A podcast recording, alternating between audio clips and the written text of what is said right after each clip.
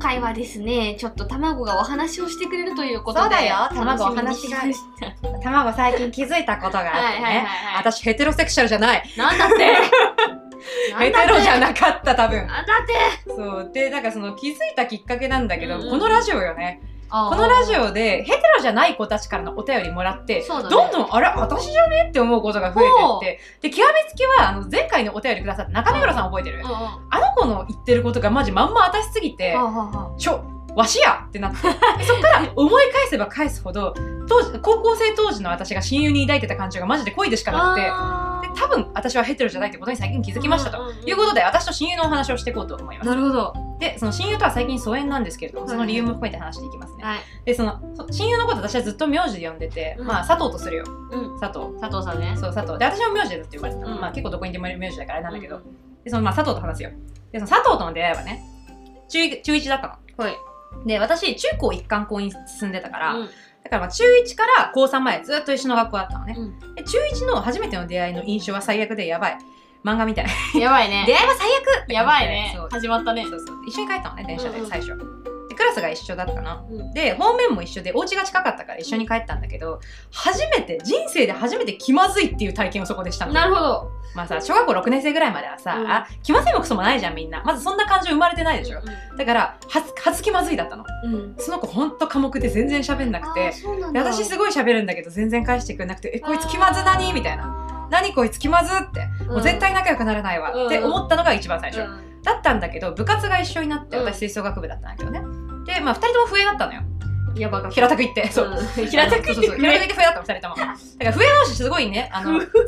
あの一緒に練習したりすることが多くなって、でまあその部活の帰りは毎回一緒だっていうのでどんどん仲良くなってたんだけどね。でその中いちの時はまだそんな恋とかじゃなくて、まあナチュラルに仲が良い子、うん、めっちゃ仲いい子、うん、って感じだったの。でちょっと変わってきたのが中になのよ、うん、で中になって、まあ、最終的にいちからろくまでいちねんめからろくねんめまでずっと部活も学校も一緒っていうのは前提として置いといて、うん、そうだから、まあ、同じ部活の中でいろいろやっていくんだけど、うん、でその中にの時に私中二病をこじらせまして、でその中二病を一番近くで見ていて一番近くで一緒にやってくれてたのが佐藤だったの。そうなんだ。佐藤もひどい中二病でそうなんだふたりで「かげろうデイズ」にドハマりしちゃってさ「問題ないぜ任務完了」とか結構日常的にふたりで言い合ってたの。終わってるでしょマジで。まあでもよかったね、そういう友達いてって感じの仲間がいたのよね。でそれでさあのふたりで異世界に行こうとしたり結構本気で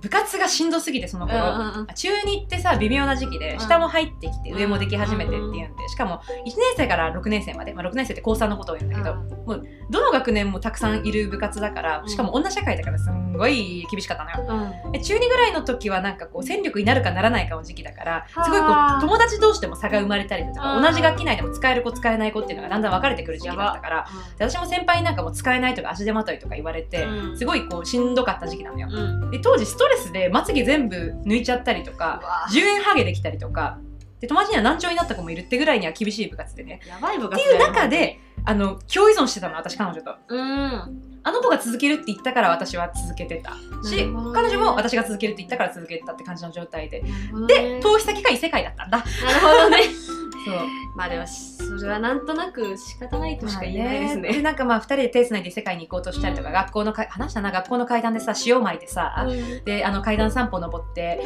よん歩下がって鏡を割ってみたいな感じのことをやってるところをね、ふたりでね先生に見られて、お父さん何やってんの卵って言われて、異世界に行こうとしてます。そうか頑張れよ掃除掃除掃除しとけよって言われて先生そうっていう感じのねちょっとやばいことをやってたんだけどふたりでだからそのふたりで過ごした時間っていうのがすんごい多かったのそのこと。でその中にぐらいの時に一回なんかその全員で行く修学旅行の時にさ、うん、私なんか若干いじめられてたって話したじゃん。あ、してたね。そうの時にあのさ佐藤がその何別の子と組んで修学旅行に行くっていう話が出た時に、うん、そう言ってたんです。そうそうそうどっかで話したんだけど、まあまあ、ふたりペアで部屋をね組むんだけれども、うん、私佐藤とずっと一緒になろうって言ってたのに佐藤が別の子と組んだのっていう話を佐藤以外から聞かされて、うん、え私とじゃないのってなってその時に初めてえぐい嫉妬したのよ。でその嫉妬っていうのが当時はその恋愛とかそんなんも何も知らんから、うんまあ、ただただ普通にねあの約束を守られなかったことに対して悔しかったんだなって思ったんだけど、うん、その佐藤のペアに対する感情が尋常じゃなく黒かったから、うん、今考えるとあれはガチ嫉妬だなって思ってる。死ねぐらい思ってた。やばいね。私の砂糖を取り上がってこいつみたいな。そっちなんだ、しかもね。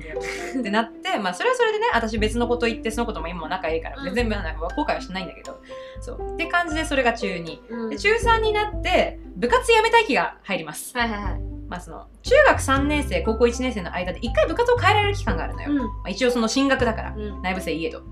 で、まあ、そのもう本当にもう絶対やめてやるって思ってたのが中さんの頃なんだけど、うん、でその頃ぐらいからは多分本格的に私は佐藤に恋を始めてたんだろうなって思うのが、うん、佐藤へのプレゼントが大掛かりになり始めた。あー、で、はいはいはいはい。で、そのね、中目黒さんの返信でも言ったんだけど、うん、あの、でかいものをとにかくプレゼントしたかったんだよね。うんうん、彼女の家の中で存在感を話したかった。やばいんだよな。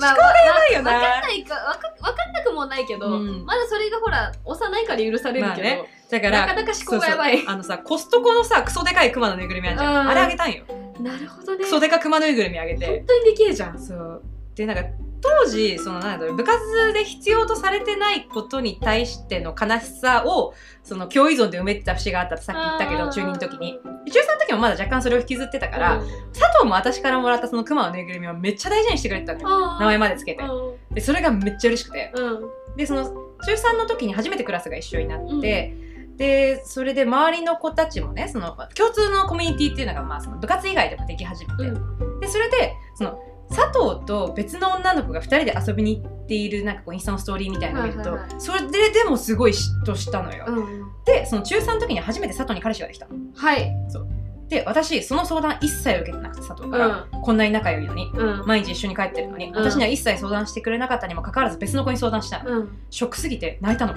ん、でそれがまずショックだったと加えて、その佐藤に彼氏ができたっていうことを人づてに聞いて、その彼氏のこと本気で呪い殺してやろうかと思ったのよ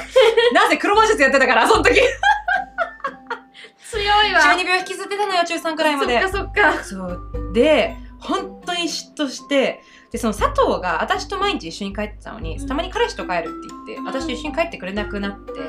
本当に寂しくていっしゅうかんくらい泣き暮らしたのよ。でそれでもなお当時は恋愛感情と気づいてない、うん、知らないから、うん、まずそのそれ以外があるごとに、うん、男女以外のものが。まあでも高校生になりまして、うん、でまああのー、佐藤がさ部活続けるっていうから、私佐藤と一緒にいたかったから部活また続けたのよ。あー、で佐藤は楽器を変えたの、うん、ずっと笛だったんだけどシンバルとかあの叩く系になったのね。ああ、打楽器系のね。そうそう、だからちょっと離れちゃって寂しかったんだけど、うん、でもなんかその部活でだんだんその自分たちが運営の側に回っていくにつれて、なんかこう部員同士のこう、ね、衝突が増えてったわね。はい、でその喧嘩って言ってもまあみんな子供じゃない、うん、だから結構なんかこう、まあ、売り言葉に買い言葉でガチ喧嘩、運営方針をめぐってなんだけど、最終的にまあ個人個人のガチ喧嘩になっちゃったりってことがあったんだけどっていう時に佐藤が一番に頼るのが私だったのね、うん、その自分がその誰かと喧嘩してでもしんどいみたいな感じの時にいつも私にこう一番に頼ってくれることがあって、でその楽器が離れていてなおかつどこもその係とか役職とかがかぶってないからこそ多分私に話せたんだけど、それがもうすごい優越感で、うん、もうなんかさ重いよね、なんか私重いんだけどちょっと重いことはちょっとねあのちょっとスルーして聞いて、うん、そうでそれでもう一番に頼ってくれるのが毎回嬉しくてしょうがなくて、だからすごい幸せだったその時ね。でまた彼氏ができて、佐藤によくできんな、彼氏もな。そうだよな。で、まあ、その彼氏になんかプレゼント何にしようかっつってその佐藤と一緒にプレゼントを選びに行ったんだけど、もう全然楽しくなくて私、うん、だってあの私と一緒に選んだプレゼントなのにあげる先は別の男でしょ、うん、何っていう何マジでガチ嫉妬だね。そうだから私がプレゼントを選んだ。あー、逆にね。そう。佐藤が選んだプレゼントをもらうのは私だけでいい。なるほどね。から、これとかいいんじゃない？絶対いいと思う、これで。すごいな。そう。だから、タマゴが選んだプレゼントだよって、なんかこう内心ちょっと北斎見ながら、なるほど。そいつがつけてるマフラーを見るっていう、ふふって思いながら、ぷぷぷ、私のですって、私が選びました、それって思いながら。嫌なやつー。嫌なやつだなー。本当に嫌なやつー。まあでもね、精一杯だからね、それがね。そう。で、高校にねん生の時に転機が訪れます。うん、あのそのね、佐藤はちょっと病みやすかったのもともと。で公認の時にガチ病みしちゃって、うん、理由がなんかその佐藤ん家があんまり家庭環境良くなくてさ、うん、お母さんがなんか浮気しちゃってたりだとか、うん、みたいな感じでっていうのがまあなんか中学生後半ぐらいの時から私は知ってたんだけど、うん、でそれがなんかちょっとひどくなっちゃったみたいで、うん、でなんか家に帰ってもお母さんいないみたいな感じのが結構日々あってっていうのでなんか心を壊してしまって。うんでなんか多分ね病院でちゃんと診断が出るぐらいの感じで心を壊してて、だからその部活中にいきなり佐藤が立てなくなっちゃったりとか、はあ、腰に力が入らんとか言って休めなくなっちゃったりとか、あとなんか本気で死にたいとか言って自殺をしようとしてた時があったの、佐藤がね。でその時になんか遺書まで書いてて、私宛てに、うん、でその私が死んだらこの、この遺書を卵に見せてくれみたいな感じの内容で遺書を書いててっていう話を佐藤にされて、うん、初めて私当時すげえなんかドライモンスターでさ、うん、全然泣けなかったのよ、うん、なんか本当に年を取るにつれてこう感情的負荷が激しくなると思うんだけど、うん、当時は本当にカッサカサだったから全然もう映画でも泣かないしみたいな感じだったんだけど、うん、この初めて人のために泣いたの、えー、ほんと死んでほしくなくて、お願いだから死なないでとか言って私のために生きてとか言って電車の中で映画かよ、山手線の中で山手線の中でそうそうやばすぎる、映画すぎるよね、気持ち悪い、お願いだから電車でやらないでくれって今は言いたいけれども、まあ、当時はそんな感じでね、そうそうでそれでね佐藤を止めて、うん、で佐藤佐藤の自殺を止めたっていうのがちょっとこの後だ後々大学になってから出てくるんだけど、ちょっと覚えておいて、うんうん、でそこで私は佐藤の自殺を一回止めたの、うん、で、まあ、それで若干佐藤回復して、うん、まあお母さんとも一応の話し合いはして、うん、まあ、お母さん結局その浮気は継続してるんだけれども、うん、まあ佐藤も納得したと、うん、まあ、それはお父さんもしょうがないみたいな感じになったらしくて、うん、まあ、それは佐藤、佐藤家の話だからね、私は知らんけど、うん、知らんけども、そう、まあ、ちょっといい感じになったので、佐藤落ち着いて、うん、で高さんぐらいの時には結構もうね、もう本当大好きみたいな、お互いね、うん、でそのお互いのことが大好きでお互いのことが全部分かっててっていう状態だったから、うん、あの半分ね恋人みたいな関係性だったのね、高さんの時はね、まあ、その性的なことはないにしても、うん、どこに行くにも一緒で休日は一緒にどっか行って温泉行ってみたいな、うん、でもうほんとずっと佐藤と一緒にいたいって思ってたんだけど、キャンパスが別れてしまいます、大学に入って、で私は都心のキャンパス、佐藤はちょっと山奥のキャンパスに行ったの、ね、あ、はい、なるほどね、うん、でちょっと疎遠になったんだけど、まあ、それでもまあたまには会うじゃない、それはね、うん、でその頃はまだ継続的に会ってたんだけど、まあ、佐藤に彼氏ができまして、再びなんでいつもそうなんだ、もう毎回彼氏なんだ、男も悪いのか、男悪いな、で佐藤に彼氏ができ、でその佐藤が彼氏にどっぷりになってから私に連絡がつかなくなったの、はいはいはい、一切連絡来ない、マジですごい、ね、そうで遊ぼうって言ってもこの日はダメみたいな、彼氏とどっか行くからみたいな感じで一切構ってくれなくなっちゃって、再び嫉妬、私、はいはいはい、でも嫉妬だけどでも大学なんてさやっぱ環境も違うし、うん、なんかあんまり私がとやかく言うのもキモいよなとか思って、うん、すごい悲しかったけどね、スルーしてたので、ある時あの吹奏楽部の集まりがあったのね、はいはいはい、で帰り道その佐藤がもうすぐに家に帰るっていうから、うん、他の子アプリ取ってこうとか言ってるのに、私心配になって佐藤の方にくっついてたの、ちょっと私も帰るわって言って、うん、でその佐藤が次うつろの目してたから心配になっちゃって、うん、また死にたいとか考えてんじゃねえかと思って、うん、本当はね、まあ、みんなと二次会行きたかったけど、うん、佐藤心配で佐藤とくっついてね、うん、まだ電車に乗ったのよ、で全然佐藤が喋んないの、うん、いつもはずっとペチャクチャ喋ってたのに、うん、で何 ど, どうしたのなんかあったって言ったら、いや別に何もないみたいな、うん、ずっとなんか自分のさ右手薬指に指輪触ってんのよ、怖いな、ないないないどうしたって言ったら、彼氏からもらった、なんだそれは、はい、また男来たと思って、うん、でえすごいね、指輪って言ったら、うん、結婚するのって言われて、もうなんかガツンと殴られたような衝撃、うん、嫉妬なんてもんじゃない、なんやみたいな、うん、え結婚みたいな、やばいな、なんかずっと私と一緒にいたのに喋らない感じも嫌だけどさ、うん、ですごくそこで変わっちゃったって思って、うんうん、信じらんないくらい傷ついて、うん、家帰って超泣いたの、うん、なんか、うん、その私が知ってる佐藤じゃなくなっちゃったことと、うんうん、あとなんかその知らん男ポットでの男に佐藤が取られたこと、うん、などなどにすごいショックを受けて超泣いて、うんうん、でそこからまた再び連絡がつかなくなります、うん、で佐藤が別れかけの時に再び連絡がついて、うん、なんだそいつ、もうほんとね私も都合のいい女だからさ、好きだから、うん、まあね、好きだからね、あちょっと話戻るけど、そのさあの指輪事件、うん、でなんか別れなんか指輪事件のちょい前くらいで、その男ができましたぐらいの時はまだ佐藤会ってくれてたから、その時に、うん、あの中高ろくねんぶんの思い出が詰まったクソでかいアルバムをあげたのよ、はいはいはいはい、もうはっさつじゅっさつぐらいの、うん、でそれぐらい好き、規模としてははっさつじゅっさつ !いちねんかんかかった、作るのに。だからもう中学いちねん生から高校さんねん生までの思い出も全部印刷して、全部貼ってコメントつけてっていうさ、よほど好きだね、大好きだったの、本当に。で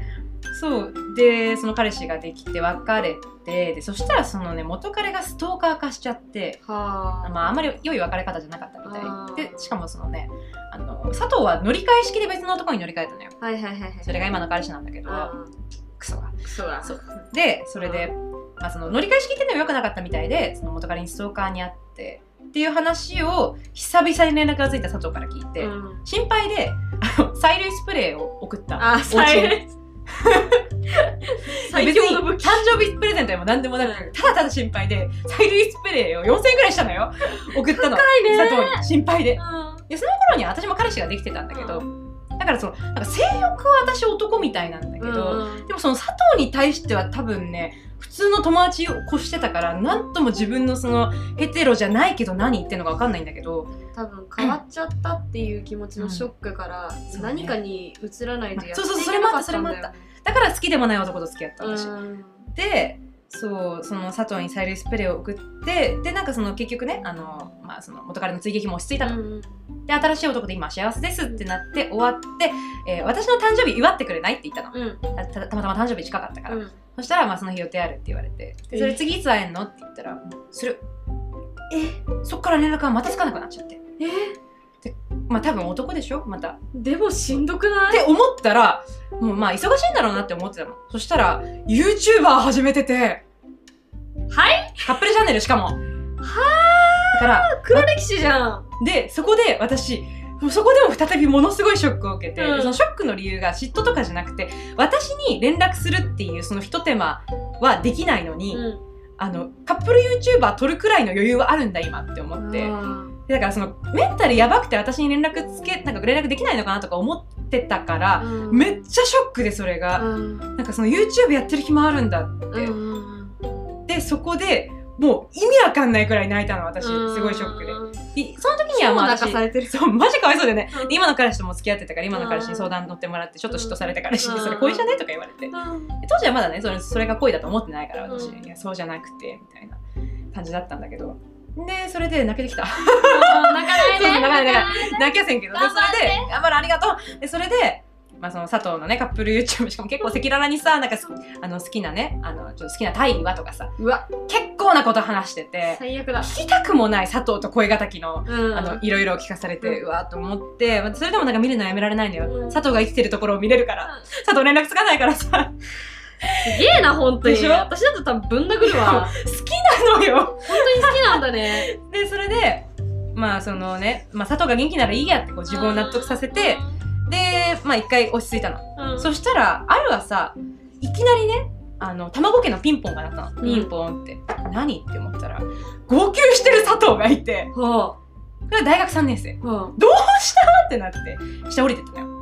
そしたら佐藤が彼氏と喧嘩したって泣きながらやってきて、うん、でまた死にたくなっちゃったなって、うん、で多分その時に病気がちょっと再発してたみたいで、うん、まあ、心のね、うん、そうでそれ死にたくなったから前に卵が止めてくれたのを思い出して卵のとこに来たみたいな感じで来てさ、でその時はその死にたくなった時に私を思い出してくれたことがすごく嬉しくて、なんか私もなんかこう嬉しくて泣きそうになっちゃって、うん、すごいいい女すぎる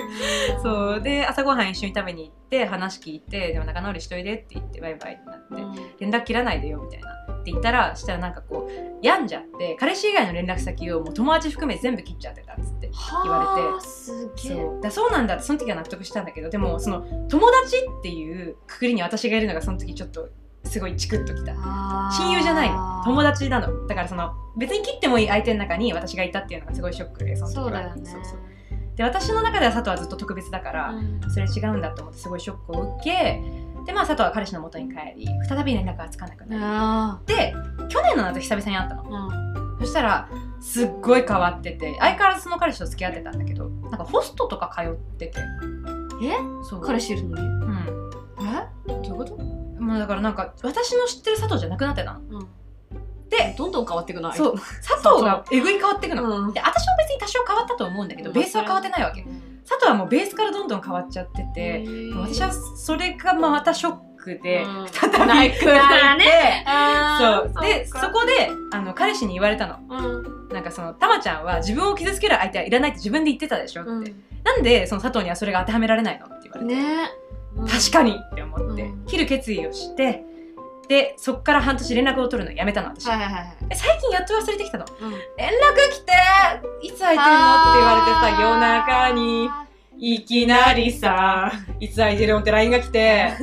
私どういう顔であったらいいのかわかんないっていうのが私の最近ヘテロじゃないと自分のことを思ったエピソードでしたっていう。長かったね、すげえ喋っちゃった。いやでもさ、そのヘテロじゃないそれが愛っていうのはもう分かるは分かるの。だって今そんなに重いんだもん。重いしたね。話しながら泣きそうになるくらいには重いから。重いし、うん、その彼氏から嫉妬される、あの彼氏から嫉妬されるくらいの卵がね、うんうん、熱量がね、そうそれぐらいだし、うん、もうそれは分かるんだけど、でもね、そのやっぱりさ、傷つける相手と離れるっていうのはさ、うん、それはやっぱり昔の人であれなんであり大事なんだろうね。うん、いやーでも。やべえやつだな、佐藤は。うん、ちょっと、じゃあこれ申し訳ないけど、すげえやべえやつだよ。そうなんだよな。てか、ホストにハマったらもうダメよ。え、でもなんか、しかもさ、このご時世にさ、うん、あのカラオケ行こうって私のこと誘ってさ、うん、カラオケでホスト話をカミングアウトされて、しかもワクチンまだ打ってないとかから、ちょちょちょちょちょと思って、打つったらどうすんねんとか思っちゃって、その時。そうだよね。だからその、佐藤の常識と私の常識は今までずっと一緒だったんだけど、今もう絶望的に噛み合わなくなってるっていうのが、もうその ユーチューバー の件も含めてちょっとショックだ。あれだね、全体的にこう、誰かに流されやすかったり依存しやすかったりするんだね。そうなの。だから多分佐藤はもともと誰かに依存しないと生きていけないような感情タイプの子で、中高の依存先が私、うん、で大学からは男になっちゃったんだろうな。そうだね。だから私はもうお役ごめんなんです。でも寂しいよね。寂しいね。友達なのにね、なんか、うん、っていうね。多分その友達でありたい自分とその好きだよっていう自分も両方あって、結構その両方の愛があったから重かったけども、うん、でもなんかそのその友達の方はもう多分諦めてんだよ。